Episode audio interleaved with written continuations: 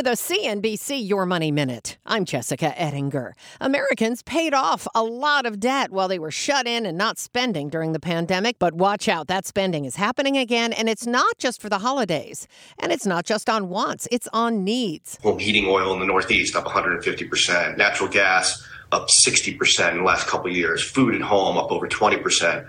So the necessities in life are just skyrocketing, and this has an enormous impact on consumer households under $100,000. So I think consumers are digging deep, trying to figure out how they can afford those uh, those items under the Christmas tree.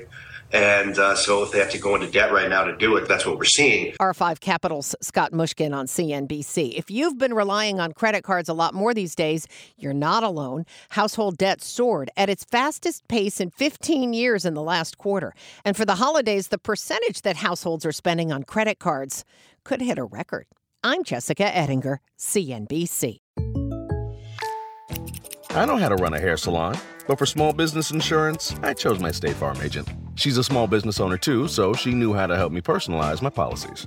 Like a good neighbor, State Farm is there. Talk to an agent today.